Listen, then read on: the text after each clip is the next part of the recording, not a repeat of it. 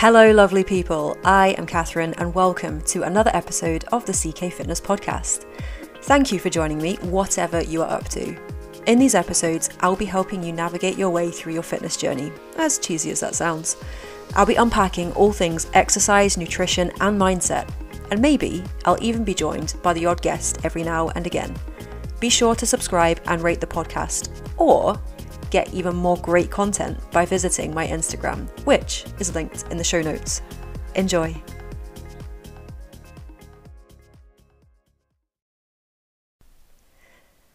Hello. Yes, I know that this is very surprising that I am coming at you with two podcasts within the space of two days. And I feel like a bit of a hypocrite because one of my most recent posts on Instagram was talking about consistency versus intensity. And I'm very much not living up to the advice that I put out there. But I suppose we give the advice that we most need to hear, right? Or something like that. Anyway, I thought I would jump on here really quickly today to chat to you in advance of the bank holiday weekend about things or behaviors or the way that you can approach your weekend events in terms of eating habits and food choices. Now, some people, some of you guys might be going into this weekend feeling nervous about how to approach your food or being really scared that you're going to overeat and that it's going to undo all of the hard work that you've been putting in over the last few weeks. I really hope that you can't hear that dog barking in the background. It seems like every time I come and record a podcast, there's always like my street just gets really noisy, and then as soon as I stop, it just goes back to being quiet again. Anyway, where was I? Ah, yes. So, you may well be worried about undoing all of your hard work based on a few decisions that maybe don't align with your goals over the weekend. And sometimes, as a result, that may make you feel like you have completely gone off track or fallen off the wagon or kicked the fuck it bucket. All of those phrases that we all love hearing, but we know aren't true. So, I am here to help you place some focus in certain areas. And by no means will you get these perfect to begin with. And actually, nutrition isn't meant to be perfect. So, what I want you to do is use this weekend as an opportunity to practice some of these things and then maybe even just like reflect on them at the end of the weekend and decide how well you did with them and maybe how you could do a little bit better the next time. But most importantly, please enjoy your time with loved ones over the weekend. Enjoy the weather, enjoy the time off if you're lucky enough to have it, and live life. Live, laugh, love. Someone has just started mowing their grass outside. I don't know if the microphone will pick it up. I'm hoping not, but if it does, then you know what? Who cares? Imperfect action, right? I can't wait until it's dead quiet. There's always going to be noises, right? so, one of my first tips for you this weekend, and it may sound really simple, and you may be like, Catherine, this like this is lame. Like, how is this going to help me? Trust me. The first tip is to slow down when you eat. That might involve sipping on your drink or sipping on water in between each of your mouthfuls. It may be a case of making sure you don't put food in your mouth before you finish chewing what and swallowing what is already in your mouth that's definitely one of the things that my parents drummed into me when I was a child and we we're at the meal table. My dad would tell me off for like putting food in my mouth when my mouth was already full. But yes, you can try that. You can try putting down your knife and fork between mouthfuls. You could even, if you wanted to, time yourself. But I think just sipping on water and putting your knife and fork down between mouthfuls and actually just being more conscious of how quickly you are eating will help. It's like when, I don't know if you've ever had to do a presentation before, when you stand up in front of a room full of people and you talk at 100 miles an hour. Now, actually, if you just think about the speed of speaking, you probably will slow down. And quite often, like I've recorded podcasts before, or I've done a presentation and I've purposefully focused, just like thought about how quickly I'm speaking. And afterwards, I've been like, oh no, I spoke really fast, didn't I? Or it was really, really, oh, it was awful. And then someone would tell me, actually, no, it was fine. Like you were speaking normally. So try and equate that to eating if you can. So yeah, slow down when you eat. You you guys can definitely hear that hedge cutting and that mowing. But you know what? Screw it. I'm going to keep going. Remember that you don't have to finish all of the food on your plate. Therefore, you might choose to stop when you feel full. And actually, as part of slowing down when you eat, this gives your brain a chance to catch up with your fullness signals. Quite often, what you might find is that if you absolutely wolf your food down, you don't actually feel like physically full or like sickly full until a few minutes later after finishing the food. And now, this is because it takes a little while for your brain to catch up with like the signals that your hormones are giving you. So, slowing down will help. And what you'll often find is that you might actually feel full before you get to the last bit of food on your plate. And you might be like, well, actually, now I am done and I feel full, I feel satisfied, and I enjoyed that. And eating more will actually ruin my enjoyment of it. A tool that I often use with my clients is the hunger scale. And I encourage them to use this not only before they eat, but also during. Like it might be when you put down your knife and fork between your mouthfuls, you take a breath and you think, where am I on the hunger scale? On a scale of 1 to 10, 1 being starving weak, about to pass out, feel like you've never eaten in your life. And number 10, feeling that horrible, disgusting way where you've eaten too much, you feel physically sick, and like you can't move, and you feel horrendous for it. I did do a previous podcast about using the hunger scale, so you might want to revert back to that. And I also have visuals on my Instagram for you to go away and have a look at. I think it can be quite useful to visualize some of these tools sometimes. So have a little look at that and use it during a meal um, and after, or when you're not quite sure whether you are full or not. Take some time just to get in tune with your fullness and your hunger levels.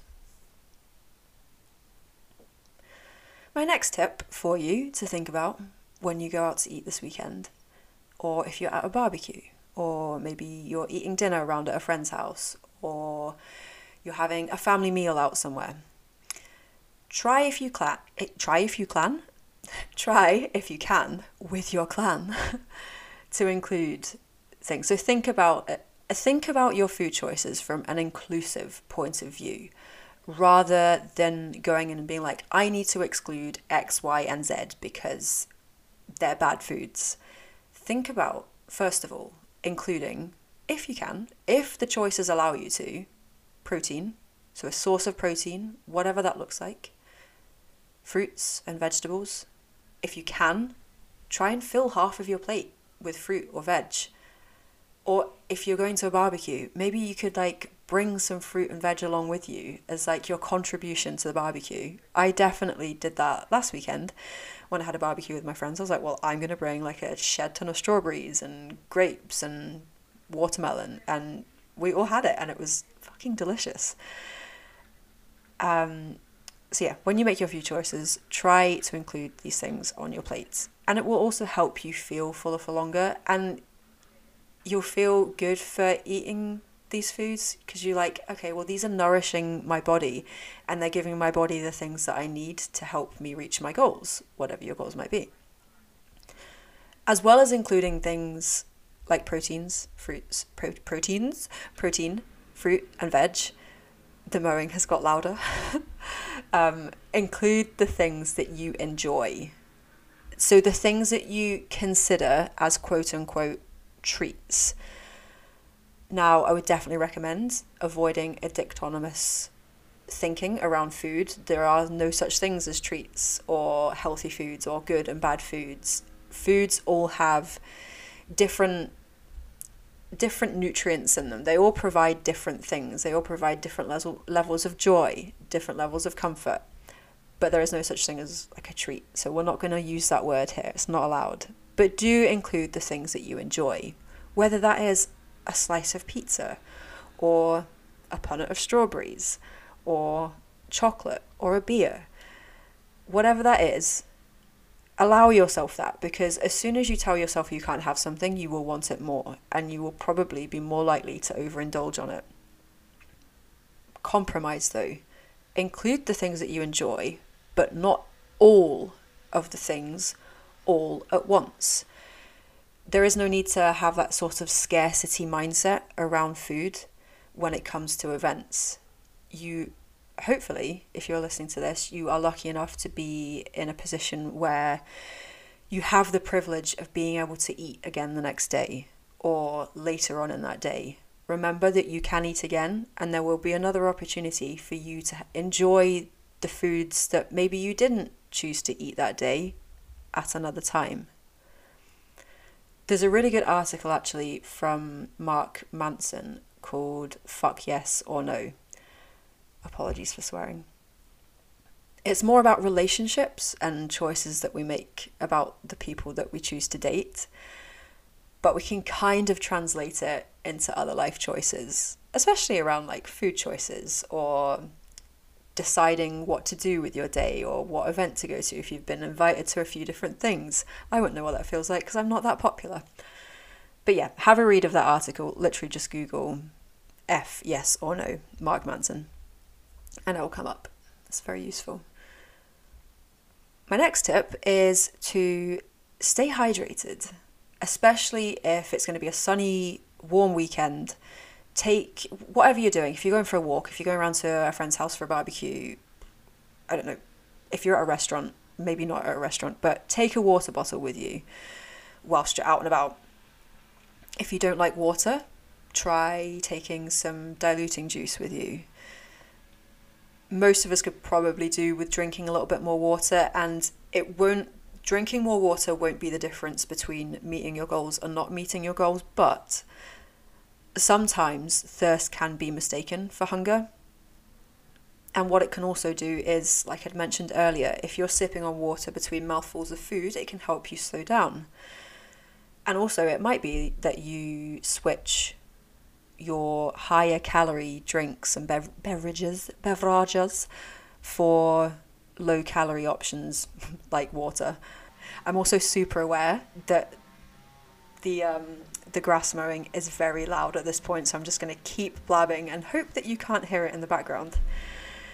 So yeah, drinking water won't be the difference between you meeting your goals and not meeting your goals, but it may make things feel easier. And what you can also do is you can alternate low calorie soft drinks or water with alcoholic drinks if you're drinking over the weekend, which may make you feel better the next day because you've not drunk as much alcohol and you've stayed hydrated. My final tip I mean, there are many tips, and I have not gone through all of them today because I would be here for hours. But my final tip would be do not feel like you need to make up for eating more than you had planned to. So, in other words, don't don't restrict your eating. I don't know why I paused for such a long time there. Don't restrict your eating the next day or later on in the day. Don't feel like you need to skip meals or over exercise or add in more activity the following day because you ate more than you had planned to. You have nothing to make up for. And it might sound a little bit counterintuitive because you're probably thinking, well, you know, I've overconsumed, I've eaten too many calories so that means I need to make up for that to balance it all out. But actually, when it comes to over restriction and overindulgence, that is where a lot of us fall down.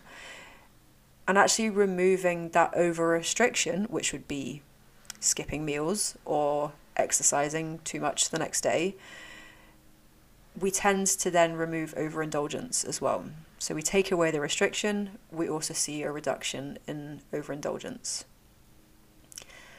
And that concludes my podcast for today. I hope you enjoyed the dulcet tones of the lawnmowers in the background, and I will chat to you very soon. Also, have a fantastic bank holiday weekend. Sending you lots of love. Bye. Thank you for taking the time to listen to this episode of the podcast. I hope you enjoyed it.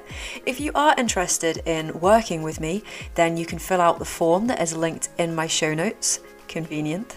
Or you can get in touch with me on Instagram via direct message, which is also linked in the show notes.